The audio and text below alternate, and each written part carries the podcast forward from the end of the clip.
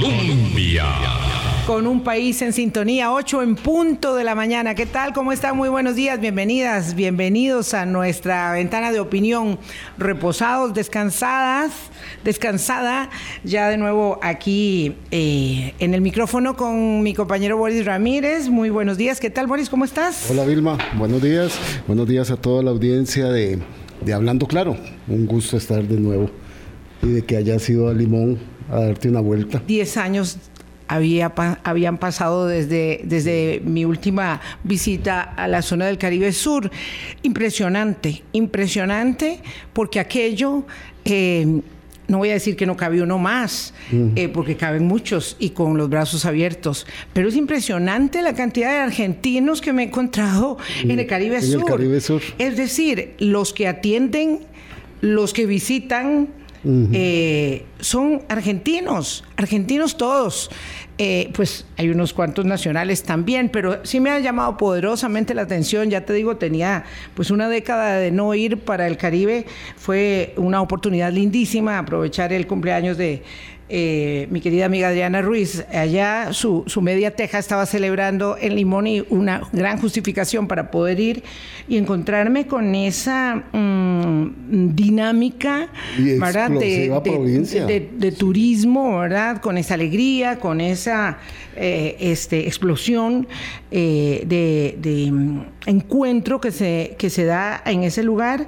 Eh, pero sobre todo por esto, por encontrarme esa cantidad. No sabía yo que habían tantos argentinos en el Caribe y en, la absorción de mano de obra, no, no, sé, eso es un fenómeno para investigarlo, ¿verdad? Y por supuesto en la atracción del turismo, que para los argentinos, pues estar en el Caribe es tan exótico como para los europeos y los estadounidenses, que también los hay, por supuesto, eh, resulta todo un descubrimiento. Creo que tenemos que explorar mucho, mucho más el Caribe, más los ticos. Vilma, antes de que se termine de acomodar nuestro invitado, don Víctor Umaña, este, siempre, siempre hemos estigmatizado la provincia de Limón.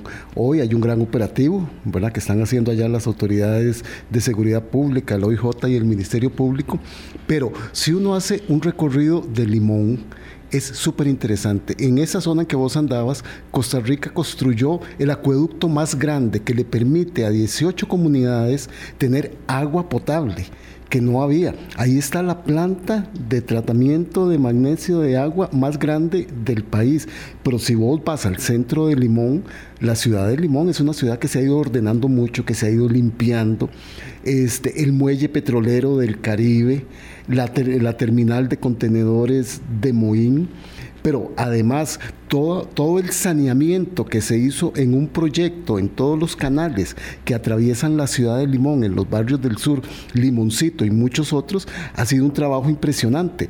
La próxima vez creo que voy a ir con Boris. Hay, que ir a Limón. porque hay que invitar a la gente a Limón para ver claro. eso. Sí, lo mejor de Limón es su gente, siempre se dice eso. Pero además, bueno, me, complace eh, mm, ver también cómo está avanzando eh, el, proyecto largamente acariciado la Ruta 32. Vamos a ver si es para marzo que está listo. Vamos a ver, no, no, no estoy segura que eso ¿Cómo lo sea posible. Por lo, lo, veo bien, lo veo bien. Ah, ah, sí había recorrido la Ruta 32 recientemente, no, no he ido hasta el Caribe Sur. Ahí es donde me sentí una turista entre mm. tanto argentino, eh, bello eh, y este, agradable.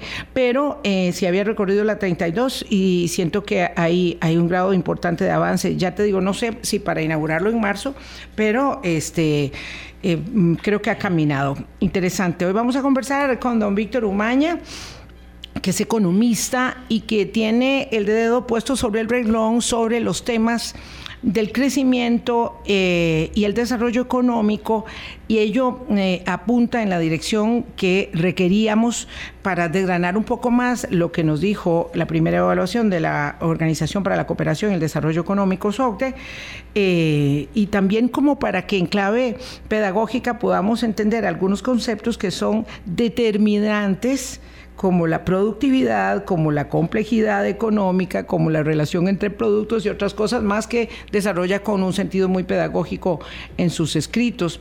A don Víctor Umaña, ¿qué tal? ¿Cómo está? Muy buenos días. Buenos días, eh, Vilma Boris, un placer estar aquí con ustedes de nuevo. Un gusto saludarlo.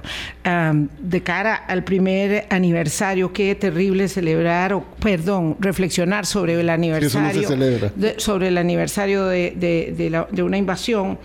Eh, es que no quería que se me quedara esa anotación a pie de página, ver al presidente de los Estados Unidos en Kiev es un mensaje muy poderoso en un momento en que la gente siente que se le va olvidando, la gente de Ucrania se le va olvidando eh, cuál es eh, la imperiosa circunstancia en la que transcurren. Pero esto que se va a conmemorar el día viernes tiene este, este asidero y este potente mensaje de la visita del presidente de los Estados Unidos, que no deja de sorprender. A veces parece que el presidente Biden está, eh, mm, digamos que, eh, subvaluado respecto de su capacidad de liderazgo, de su comprensión del liderazgo internacional y de la recolocación de los Estados Unidos como una potencia que señala rumbos.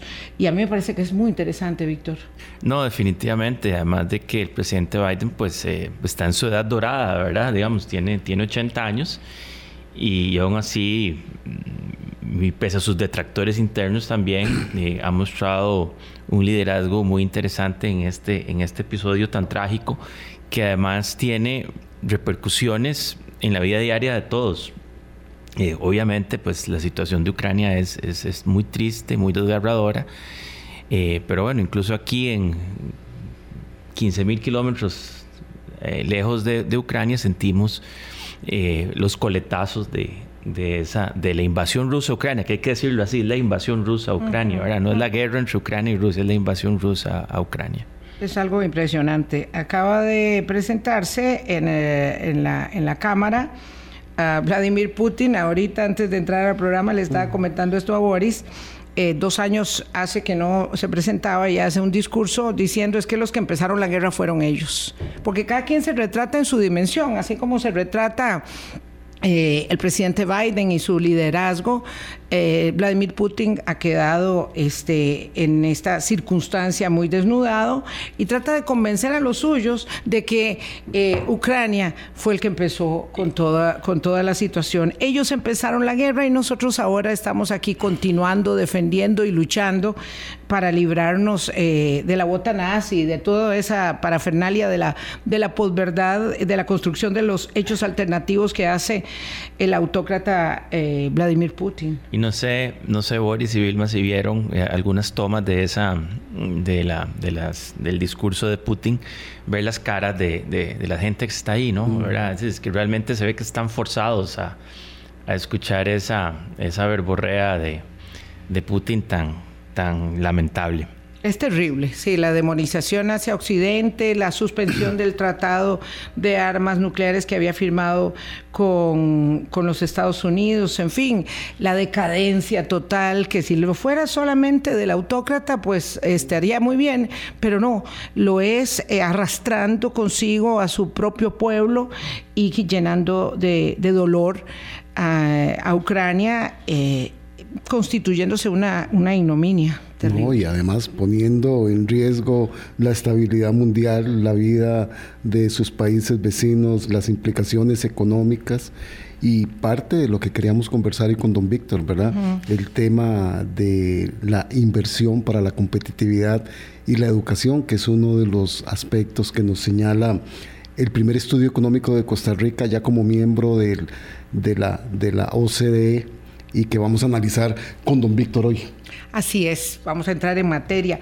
Primero, me gustaría, Víctor, este, que explicaras por qué has estado señalando muy insistentemente el tema de la productividad como un eje, digamos, eh, eh, articulador de todo el potencial que nosotros tenemos, de toda la ah, posible o la necesaria ruta que debiéramos, eh, digamos, reconducir con más claridad, con más precisión de estos asuntos casi no estamos hablando en el día a día, ni en el Parlamento, ni en el Ejecutivo. Entonces, eh, por supuesto que no cobran relevancia si no hablamos de ellos. Sí, yo creo que mm, efectivamente nos, nos hemos eh, concentrado en, otros temas o distraído en otros temas. Eh, que, bueno, que para mí es, perder el tiempo, ¿verdad? esta polarización absurda en que hemos llegado de, muchísimos temas, incluso creo yo menores, y nos han, nos han sacado de, las grandes discusiones del, país.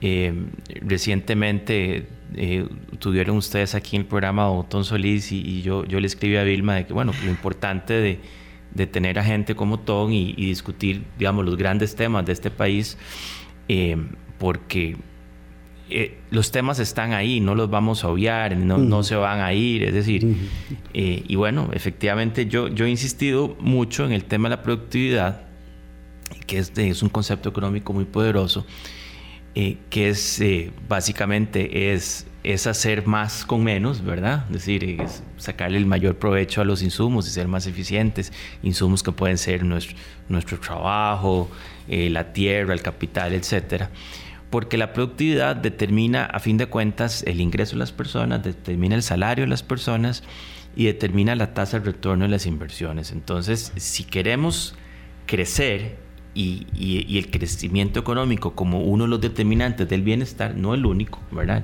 Podemos hablar de cuáles son otros determinantes del bienestar de las personas, pero claramente eh, todavía necesitamos comer y pagar lo que comemos y por eso necesitamos ingresos.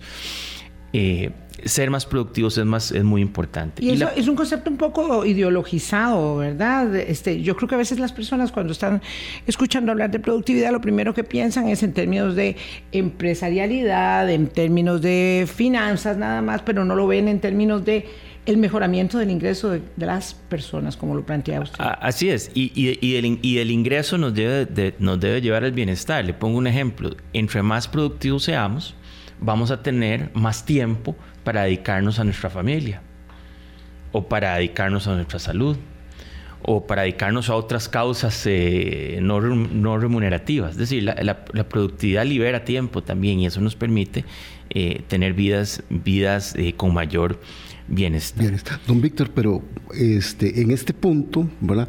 ¿Cómo tiene una persona o cómo el Estado le tiene que garantizar a las personas las condiciones para llegar a esa productividad que le genera bienestar personal y colectivo? Bueno, eh, a ver, el, Estado finalmente es el que, es el que dicta las, las reglas del juego, mm. ¿verdad? Lo, que llamamos el, imperio de la ley. Eh, y eso son las instituciones, ¿verdad? No instituciones de, cemento y orilla, sino eso, las las reglas del juego.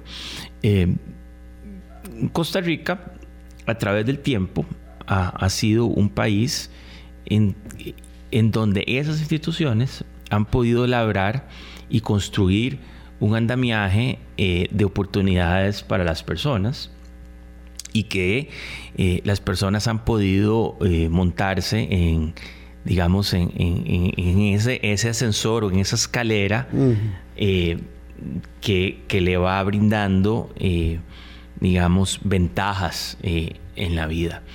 Eh, yo, yo recuerdo, por ejemplo, historias de mi mamá que decía que, bueno, ellos habían nacido en una comunidad periférica de San José, de Moravia, muy rural y muy pobre. Eh, y que, bueno, eh, fueron, estuvieron descalzos mucho tiempo hasta que tuvieron su primer par de zapatos y, pues, qué sé yo, ya entrada a la escuela. Eh, y que con mil penurias subsistían con, con, un, pequeño salario de, del abuelo, en fin. claramente, la, la, generación de mi mamá pudo estudiar, pudo ir al colegio, pudo ir a la universidad, ¿verdad?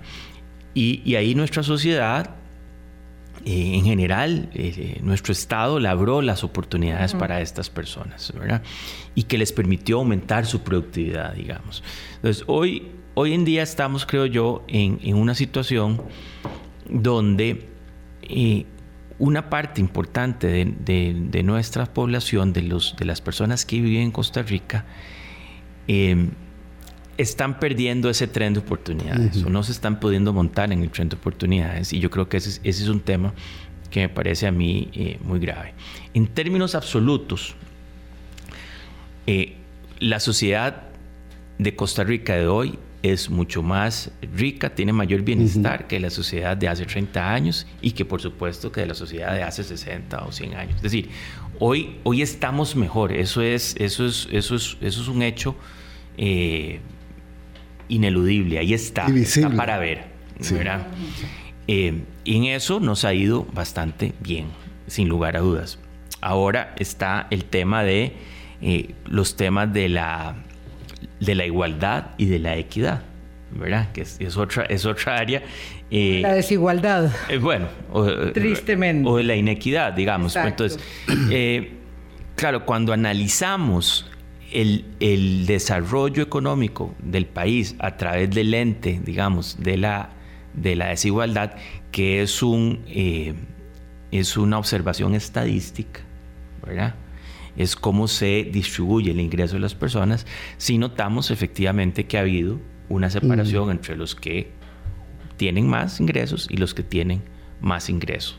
Menos. Digo menos, perdón. Y eso nos lleva a, un, a una discusión ética mm. que tiene que ver con la equidad. La, equidad sí es un concepto ético, no es estadístico. ¿verdad? Y entonces ahí las preguntas tienen que ver con, bueno, eh, necesitamos de alguna forma distribuir mejor el ingreso? La respuesta es, por supuesto que sí, ¿verdad? Claro, porque también uno podría entender la equidad como un concepto de sostenimiento eh, mm, de la democracia, o sea, yendo más allá. ¿verdad? Claro. correcto, correcto.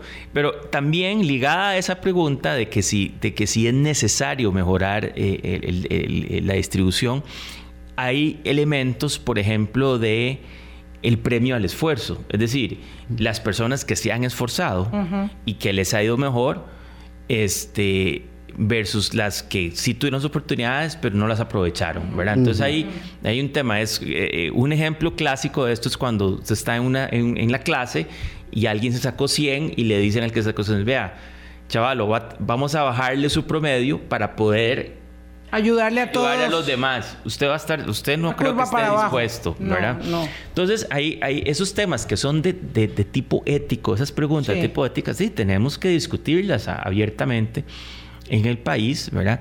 Y ahí plantear, bueno, ¿dónde está el problema? Eh, eh, es un problema de acceso a las oportunidades, es un problema de que no existen las oportunidades, de que el Estado ha sido omiso en algunas, en algunas eh, regiones del país específicamente, con unos grupos específicos de la sociedad. y bueno, y a mí me parece que hay, las respuestas son, digamos, no, no hay blancos y negros, ¿verdad? Hay grises. en todo esto yo sí creo que Costa Rica tiene mucho rato de, tener un sesgo en contra precisamente de las, de las, de las costas, de las fronteras, de las zonas rurales. Eh, nos hemos concentrado muchísimo en lo que pasa aquí en, en, el Valle Central, lo cual no es, no es nuevo, ¿verdad? Mm. Desde que los primeros españoles llegaron aquí y se asentaron por estos lados, eh, le dimos la espalda a las costas y a, las zonas rurales. No, y geográficamente estamos encerrados por las montañas, eh, aquí en el Valle. Sí, sí, hemos sido muy montañeses en, en general. pero bueno, esas, esos creo yo que son los temas que están ahí, ¿verdad? Sobre, sobre, sobre el tintero y a los que hay que, hay que entrarle de manera forzosa. Voy a hacer una pausa, voy a aprovechar este, para entrar, digamos, más, más adentro en la materia. ¿Cómo un país que logró estándares, logró, hablo del pasado, de educación, de salud, de saneamiento, ah, de cobertura eh, significativa de eh, mínimos, ha llegado a un momento en el que parece haberse estancado en la, eh, digamos, eh, em, consecución de mayores vías eh, para, para, aumentar la productividad y para lograr mayor bienestar para el mayor número de las personas. Ya volvemos. Hablando claro. Colombia. Con un país en sintonía, 8.21 de la mañana. Hoy conversamos con el economista Víctor Umaña a propósito de la necesidad de enfatizar mucho los empeños del país, Víctor, en eh, lo que nos corresponde hacer ahora. Parece em, eh, difícil eh, o, paradójico haber alcanzado niveles de desarrollo donde este país exporta dispositivos médicos de alta tecnología, eh, pero al mismo tiempo se muestra incapaz de generar la suficiente eh, mano de obra calificada, el suficiente recurso humano para seguir abonando a esa sofisticación de la productividad y de la producción del país y tener la crítica situación que tenemos en, la educación.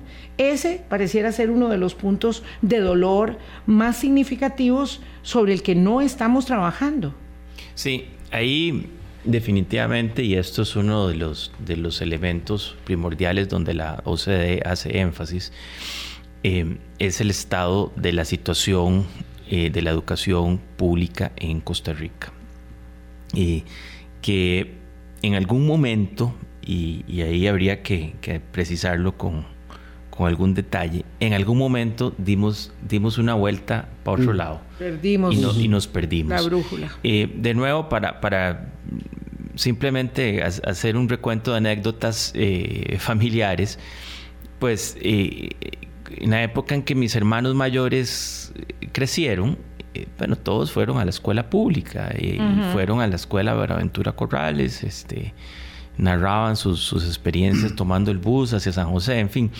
Eh, y ahí se, estudiaron con, bueno, con, la mayoría de los costarricenses del Valle Central que podían ir a estudiar a, San José o, o iban a las escuelas públicas en general. Y esa y esa generación es, es la que, digamos, lideró la transformación del país en los últimos años. Em, ahora eh, nos encontramos con una situación donde hay, hay penurias por todo lado, hay penurias en infraestructura, hay penurias eh, de, los, de los chiquillos que van a la escuela, hay penurias de los maestros que dan clases. Es decir, el, el, sistema está, eh, está en completa penuria permanente, por decirlo. Empezando por... la penuria que los padres tienen que ir a llevar los hijos al colegio y ir a recogerlos porque no van solos, como, como yo igual que tus hermanos, iba sola a la escuela y venía con un montón de compañeros a coger el bus y llegábamos a la casa tranquilos y contentos, desde donde viviésemos hasta el centro de San José. Sí, y entonces nos encontramos, nos encontramos en una situación bastante compleja donde, donde el Ministerio de Educación tiene, debe tener aproximadamente unos 70 mil empleados, ¿verdad? Es, es, un, digamos, es un, eh, es un gran elefante que cuesta mover, ¿verdad? Eh, y con, muchísimas eh, complejidades, eh, digamos, o estructuras muy complejas a lo interno, que, que, es prácticamente imposible que en un periodo tan corto como es el del gobierno, en cuatro años, pueda, pueda moverse, ¿verdad? Y con muchos intereses creados desde ya. Lo mismo, y, perdón por desviar un poquito el tema, pero lo mismo nos pasa en la caja del seguro, que era, era nuestro otro o es nuestro otro gran, gran pilar de sostenimiento del, Estado eh, costarricense, ¿verdad? La educación por un lado y, el, seguro social por otro. Que, la combinación de ambos es lo que creó eh, todas estas eh, ventajas en las cuales nos montamos para que el país pudiera dar el salto hacia el desarrollo. Es decir, una mano de obra educada y saludable es primordialmente lo que hizo que las empresas extranjeras vinieran a Costa Rica a establecerse, ¿verdad? Eh, entonces aquí lo, que duele, digamos, es cómo fuimos tan innovadores, tan visionarios de haber creado un sistema exitoso que permitió eso y cómo lo dejamos ir. Pero, pero, el, pero el sistema está, don Víctor, no es que lo hemos dejado ir, ahí permanece, ahí sigue, ahí se le sigue este, haciendo inversión. Pero deteriorado. Claro. Pero venido a menos. Es que el tema es que, es que no hemos mejorado. Y yo siento, no sé cuál es la impresión que tienen ustedes, pero yo siento que si uno no avanza, está retrocediendo necesariamente porque el mundo va a una velocidad vertiginosa. Sí, y eso es, y eso es precisamente eh, eh, uno, uno de, los, de los temas que creo que nos, nos hemos se nos olvida. Es decir, primero las circunstancias de los años 50, 60 y 70 no son las de ahora. No son, no son las de ahora. Vivimos en otro mundo con, con, digamos, complejidades mayores este, del punto de vista geopolítico, del punto de vista, eh, digamos, eh, biológico, climático. Es decir, se nos olvida que la economía no, no, no, existe si no es definida por la biosfera, es decir, vivimos dentro del, mm. dentro del planeta, ¿verdad? Y, el planeta se nos está... Eh, agotando. agotando, por exactamente. Agotando, por decirle algo. Eso le, eso le introduce una complejidad nunca antes vista, ¿verdad? Para, para la sociedad humana digamos, a esta escala, digamos, en, eh, por ejemplo, en, se dice que los mayas se eh, enfrentaron a una situación de esa y por eso se murieron, pero, eh, o desaparecieron. El, tema es que a esta escala, la, civilización no había enfrentado un desafío de, o sea que nuestras instituciones no se han adecuado, no se han innovado a los tiempos que estamos enfrentando ahora. Definitivamente, y es lo que aludía Vilma, es decir, uno, uno nota ese retroceso o una, o una ineficiencia muy marcada, ¿verdad? Entonces, y ahí de nuevo el informe de la OCDE, que no revela nada, que no, que no sepamos, ¿verdad? Este, pues hace alusión a, un, Estado, eh, o, mejor dicho, eh, un sector público en el que se, la mayoría de los ingresos se dedica, por un lado, a pagar salarios y el otro a pagar intereses, pues no queda mucho más para inversión, para poder, para mm. poder llevar el progreso social a, las comunidades, ¿verdad? Es decir, si 80% se nos va en eso, pues no, no es mucho lo que queda para, para otras cosas, ¿verdad? Entonces hay, hay temas de ineficiencia en el sector público, hay temas de, de por supuesto, eh, ineficiencias en otras áreas de la economía, ¿verdad? Este, el mercado, mercado laboral demasiado rígido, difícil, una, una dificultad eh, para muchas empresas nuevas de ingresar al mercado porque hay estructuras eh, estructuras privadas, porque no solo, o sea, las ineficiencias no solo están en el sector público, hay, hay estructuras privadas de, de, naturaleza oligopólica que impiden que otros nuevos eh, digamos, nuevas empresas logren establecerse eh, con éxito, ¿verdad? Y eso, digamos, siempre a la pregunta ¿por qué Costa Rica es un país caro? Bueno, por ahí va la respuesta, ¿verdad? Eh, aquí en el programa hemos hablado mucho de política de competencia y es algo que también la OCDE hace, hace alusión, ¿verdad? Entonces, eh, por un lado, lo que tenemos es una Costa Rica bastante exitosa, ligada al, ligada al comercio internacional, ligada a la inversión extranjera, eh, con muchas oportunidades para aquellos que han podido estudiar, terminado el colegio, estar en una carrera técnica, eh, hablar un segundo idioma. pero por otro lado, tenemos, tenemos un país fracturado, un país con, con, obstáculos y cuellos de botella grandes, ¿verdad? Y con una inercia política eh, que no nos lleva a la toma de decisiones eh, necesarias, ¿verdad? Este, eh, me parece que, el otro gran problema es que la estructura de los partidos políticos, la representación, digamos, política en la Asamblea Legislativa, sobre todo en el Congreso, y, lo que se deriva en materia electoral para la elección, digamos, de los representantes del Poder Ejecutivo, nos, nos ha hecho, digamos, caer en esta este, en, estas arenas movedizas, ¿verdad? Que aunque nos queramos mover, eh, nos, hundimos, nos hundimos más, ¿verdad? Entonces necesitamos ver cómo, cómo nos agarramos de una de, algún bejuco, alguna rama que nos logre sacar de ahí, ¿verdad? Eh, y poder, eh, poder avanzar hacia lo que tenemos claro. Me parece que la, la, visión de un país exitoso, solidario, con progreso social, la tenemos la mayoría. El, tema es cómo llegar ahí. Sí, y con toda esta paradoja que usted nos explica y con todas estas falencias estructurales que venimos atravesando desde décadas, nos atrevimos a meternos a las grandes ligas con la OCDE y pasamos el examen.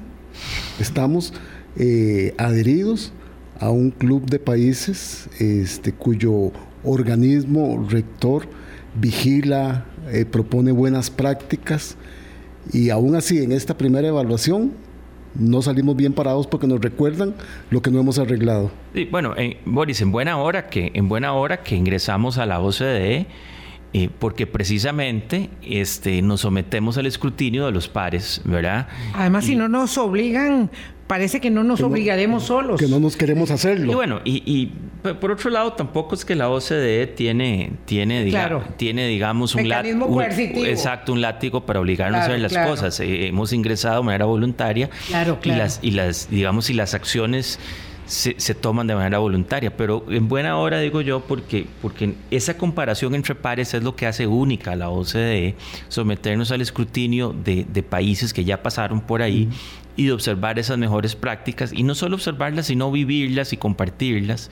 Eh, por ejemplo, la posibilidad de sentarnos con Irlanda y, poder comentar acerca de cómo Irlanda logró este, un país relativamente pequeño, muy parecido a Costa Rica en, población, este, atraer, eh, atraer inversión directa de la manera extranjera de la que ellos lo hacen, o cómo dieron ese salto eh, hacia, hacia, un progreso social muy importante, diferenciarse eh, radicalmente del vecino del, Reino Unido, ¿verdad?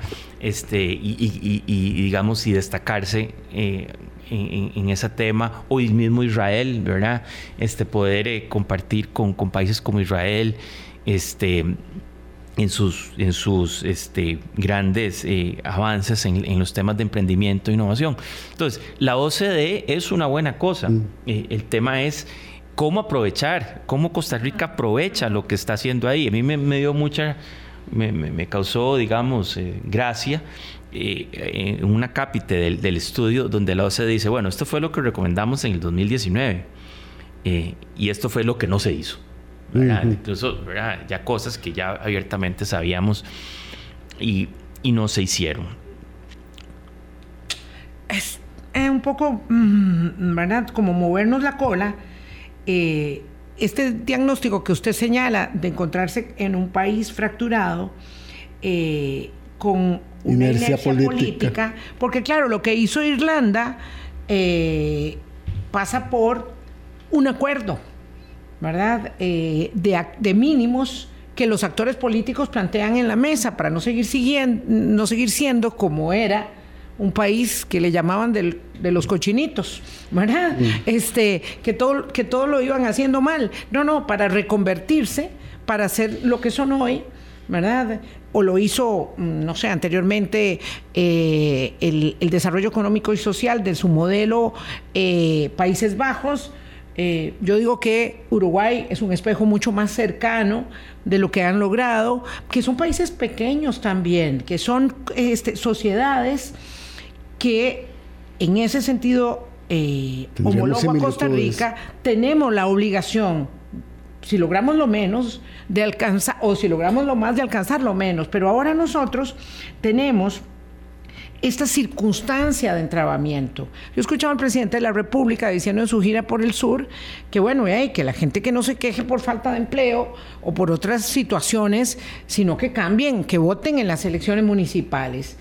Pero un país tan pequeño que no ha sido capaz con la política pública nacional, no hablo nada más del desastre de los gobiernos locales, ¿verdad? Con la política pública local, de establecer eh, anclajes para la productividad que tiene que ver con la educación, que tiene que ver con la eh, inversión digital de las áreas costeras y fronterizas, eh, lo demás no se va a resolver.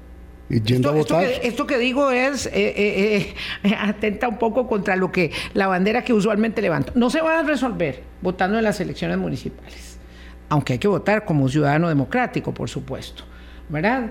Pero nosotros no estamos enfocados en lo que debiésemos y eso atiende fundamentalmente a la responsabilidad del Ejecutivo y del Legislativo, por supuesto de los medios de comunicación y de los empresarios y de los sindicatos, ¿verdad? Si tenés un sindicalista sempiterno, ¿verdad? Este, eh, eh, este, que, que solamente dice que para qué estamos en la OCDE, que eso cuesta una cuota muy cara, y que lo único que hay que hacer es desarmar la ley de empleo público que ya nos costó este eh, sangre eh, y sudor y lágrimas eh, realizar y un año perdido de, clases de los chiquillos un año y otros tres sumando todo lo demás, ¿verdad?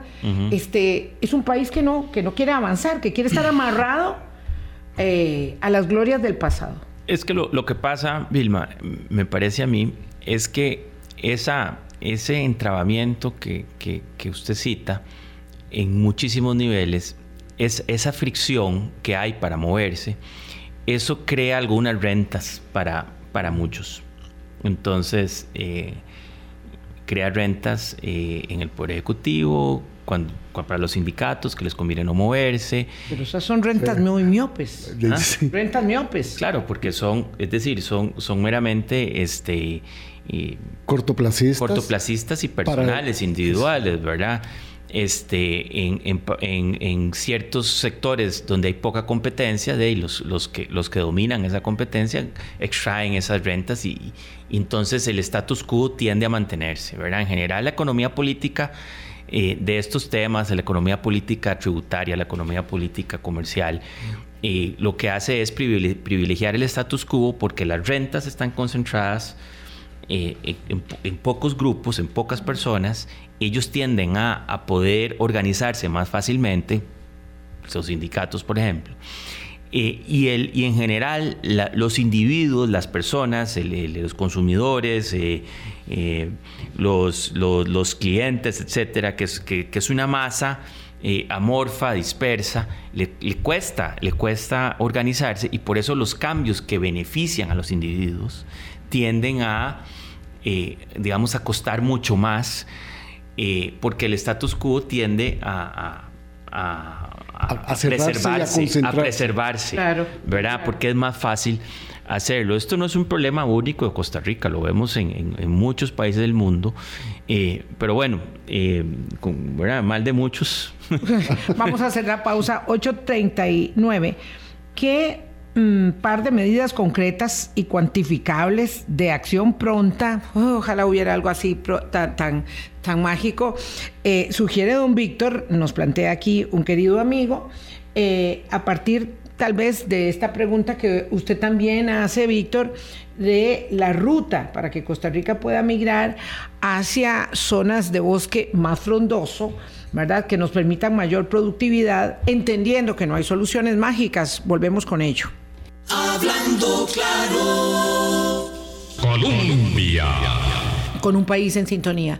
841, conversamos con don Víctor Umaña, economista, eh, eh, además articulista asiduo del diario La Nación eh, y de ahí aprovechamos sus insumos también.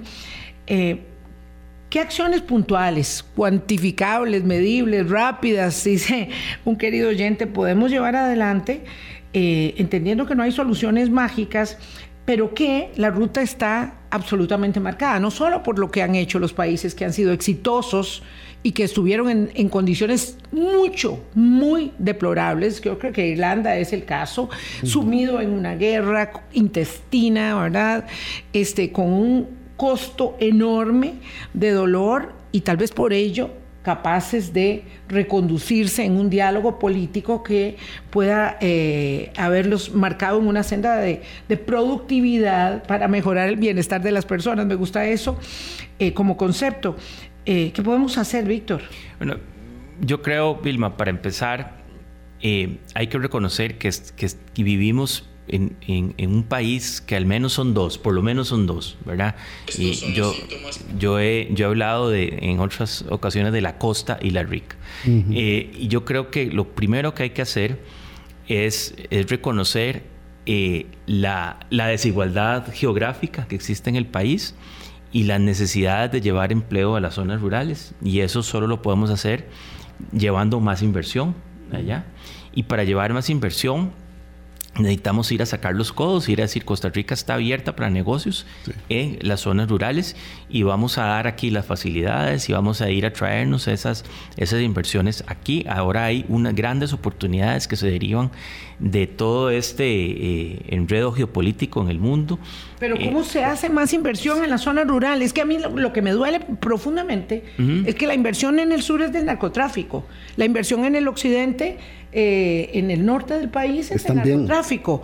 Es, es, es decir, Limón. ¿cómo es que nosotros podemos hacer eso? Porque se aprobó una ley de zonas francas para las eh, áreas periféricas del país. Pero claro, ¿cuál zona franca va a ir ahí si las personas no se pueden terminar el colegio, no saben hablar inglés? Hay un poco la, la Eh, ayuda. Bueno, eso, eso, eso, Vilma. Es decir, un- uno no puede pretender que eh, los, los factores de producción que hacen que las, que las inversiones vengan aquí al Valle Central, eh, estas empresas vayan afuera, porque no existen los mismos factores de producción, son No- no distintos. faltaba una ley Las- para Las eso. Hace capacidades. No, no, no es era que- suficiente la ley, digo. a ver, la, la ley es, es importante y Sí. era necesaria, Sí, sí, no, es sí, suficiente, no es suficiente. claramente. Eh, hay que reconocer que las capacidades productivas de las zonas rurales y costeras son distintas y por lo tanto necesitamos distintos tipos de inversión. Y para, y para que los oyentes no, no, se, no se desesperen y se desesperen, sí, la respuesta es que es, es, es agricultura, es una agricultura distinta, ¿verdad? Que es la que puede hoy dar empleo en las zonas rurales, ¿verdad? Este, tienen que ser actividades distintas. Eh, distintas puede, tener muchas, eh, mu- muchas variantes. Puede ser un producto totalmente nuevo, un producto al que, es- al que se empaca distinto, el que se transforma de manera distinta, que va para un mercado diferente. Eh, hay muchas variables para eso. Pero lo cierto es que la agricultura en términos generales, eh, pesca, ganadería, su procesamiento, agroindustria, esos son industrias válidas donde Costa Rica tiene tiene muchos factores de producción, está ubicada en la zona correcta del continente, a tiro de piedra de Estados Unidos, eh, pues, con, con tratados de libre comercio con casi todo el continente americano, Europa, Asia, China, eh, Corea, en fin, tenemos esas, esas eh, ventajas. Pero hay otros países también con ventajas similares. Es decir, nosotros tenemos que ir a traer esa inversión y disputarla con otros Y países. y sostenerla. hay que hacerlo de manera explícita, como una, una medida, eh, digamos, eh, prioritaria prioritaria del gobierno y reconocer eso, porque si esperamos a tener las condiciones, a que se vaya el narco, a que todo el mundo hable inglés, a que, a que todos los chiquillos eh, aprendan carreras eh, STEM, eh, eso no va a pasar en una generación. ¿Verdad? Y si, no seríamos Finlandia. Si logramos ese cambio en la educación para que en, en 15, 20 años estemos en otro estado, de, qué bueno, pero no va a pasar hoy. ¿Verdad? Hoy la gente necesita. Y no va a pasar en 15 años tampoco porque no lo estamos provocando. Eh, bueno, es que ese es el punto. Entonces- Digamos, en algún momento teníamos que haber empezado. Usted estaba hablando ahora de cuando perdimos tiempo y hemos perdido casi cuatro años, este, pero es que esto fue por la, por la huelga del 18, pero bueno, luego vino la del 19, luego vino la pandemia y, y- y- y estamos ah, malográndole el presente y el futuro a las niñas, a los niños y a los jóvenes. Y yo por primera vez, porque cuando mis hijos mayores estudiaban, yo los escuchaba, y su única intención era estar aquí, eh, ahora escucho a mi hijo menor diciendo, sí, bueno, si, he de- puedo, si- me si voy. puedo, no, no, si puedo no regreso, porque ya se fue, si puedo no regreso. Entonces, es muy doloroso cuando las generaciones jóvenes empiezan a observar que su futuro está fuera del país que los requiere como talento, como factor de productividad primario, porque tienen las ca- capacidades y los que van a quedar son los que todavía no las tienen. Entonces, ¿qué futuro estamos labrando? ¿Qué presente y futuro estamos labrando? Así es. El otro, el otro tema tiene que ver con la innovación y el emprendimiento. Es decir, para, para poder ser más productivos, para avanzar hacia, hacia zonas del bosque más, más densas y y de mayor riqueza, necesitamos soltar amarras. Y una es a través de la política pública para fomentar la innovación, sí, para hacer cosas nuevas. No, no estamos hablando aquí necesariamente de grandes descubrimientos eh, científicos, es simplemente poder expandir nuestra frontera de producción hacia cosas diferentes, ¿verdad? Y ahí eh, hay, hay un, un tema fundamental en el Ministerio de Ciencia y Tecnología, en la promotora de innovación recién creada, este, en aprovechar los fondos de la SUTEL. En fin, ahí hay, un tema relacionado con innovación, que es la política pública. Es como decir, es el- el software, ¿verdad? Por un lado. Y por otro, necesitamos soltar amarras en emprendimiento, que es desde el punto de vista de las personas. Es decir, cómo a las personas les facilitamos que puedan hacer negocios, que puedan poner su empresa. Quiero que no vean esas barreras altísimas para poder emprender y barreras que tienen que ver con, con tributación, que tienen que ver con la carga social, ¿verdad? Este, y que son temas que hay que discutir abiertamente, pero no, no lo estamos haciendo hoy. Es decir, ¿qué, hacemos para flexibilizar? El eh, financiamiento, por ejemplo. Exacto, para el... financiamiento, el banca para el desarrollo, que, que, seguimos sin poder, digamos, encontrar la comba al palo. O cómo hablamos de flexibilizar eh, las cuotas eh, obrero-patronales en la caja sin desfinanciar a la caja. O sea, ¿cómo hacemos? ¿Verdad? Esas, ese es el debate que creo que deberíamos tenerlo hoy. ¿verdad? Y que no, no lo estamos viendo eh, casi que en ningún lado. Y yo mm, no soy, lo lamento, no soy optimista. Es decir, no estamos tomando eh, los temas país, porque además queremos resultados inmediatos, resultados mágicos. Esa no existe, pero como además hay esta inercia política y esta miopía eh, este reduccionismo respecto de la política pública, eh, todos están pensando en la elección municipal, en la elección siguiente, eh, cosa que no es única, porque yo veo que hay otros países que también están en una campaña permanente, pero es evidente que aquellos que están en eso están muy mal, como Argentina. Eh, hablando, hablando de Argentina, están muy mal. Pero yo no digo que no sea una constante en Israel, que es una sociedad tan politizada, ¿verdad? Este, donde el debate es tan, tan cruento como el debate democrático de la sociedad israelí. Eh, y sin embargo, saben lo que tienen que hacer y lo hacen claramente al margen de las luchas intestinas de la política. ¿Cómo? Es que no, no logramos encontrar eso. Eh, es, es, una, es una excelente pregunta, Vilma. Yo no, no tengo la respuesta hoy, pero sí, sí podemos sí podemos vernos en, en, el espejo y, ver lo que han hecho otros. Em, hace, hace un tiempo, em, una, una investigación de, de, la prestigiosísima Universidad Sciences Po de, de Francia eh, resaltaba de que en las elecciones francesas, y hacía una extrapolación que se podía hacer a otros, a otros casos, eh, ellos notaban una gran polarización, ¿verdad?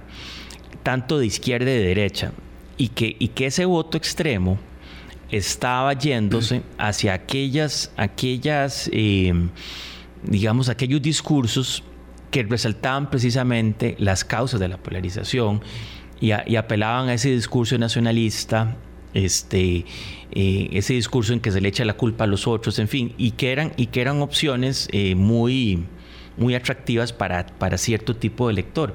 Y ese elector lo describían como aquel no necesariamente como aquel eh, elector o ciudadano eh, más pobre eh, o de zonas más lejanas, mm. sino lo resumían en aquel elector ciudadano que habitaba en desesperanza. Ellos hablaban de la desesperanza. Y me parece que lo que necesita Costa Rica, y aunque suene como muy trillado y, muy, muy cursi, es, es crear esperanza, crear esperanza en la gente para volver otra vez a tener fe en las instituciones, para poder tener fe en, un sistema eh, de oportunidades que construyó el país que tenemos y tener fe en, instituciones claves como el Ministerio de Educación o la Caja del Seguro o las universidades públicas. Es decir, eso, eso es muy importante porque el Poder Judicial, ¿verdad? Se me olvidaba el Poder Judicial. Si nos apegamos a ese estudio de esta universidad francesa, este, de, yo tendría que sumarme al lado de Vilma. Yo soy un poco más optimista de que sí estamos haciendo parte de la tarea, tal vez no bien, pero hay que mejorarla pero estamos en una época de absoluta polarización. Bueno, por eso. y, estamos, y está siendo instigada e instada desde los órganos de poder que deberían estar viendo estos temas. La receta, la receta para mí pasa porque la gente pueda tocar y sentir las oportunidades. Ya si las aprovechan, ya es otro cuento. Pero mm. que vean que hay oportunidades, que vean que, que, eh, las instituciones del Estado son eficientes, le resuelven problemas, eh, quitan cuellos de botella, que sus hijos puedan ir a la escuela, que sus hijos se puedan mm. quedar eh, y, heredar, digamos. Que hay futuro. Exacto. Es, y esa es la esperanza. Y, de nuevo, les debe sonar curso y trillado, pero yo no veo otra, otra salida para Costa Rica. Y, finalmente, eh, no, no, le debemos ladrar al palo equivocado, es decir, no, le echemos la culpa al, modelo de desarrollo económico. A lo que ha sido exitoso. Eh, exactamente, no, no, no, no tiremos abajo lo que, lo que sirve. Eso realmente ha servido. Lo que está en deuda es la otra parte de la ecuación.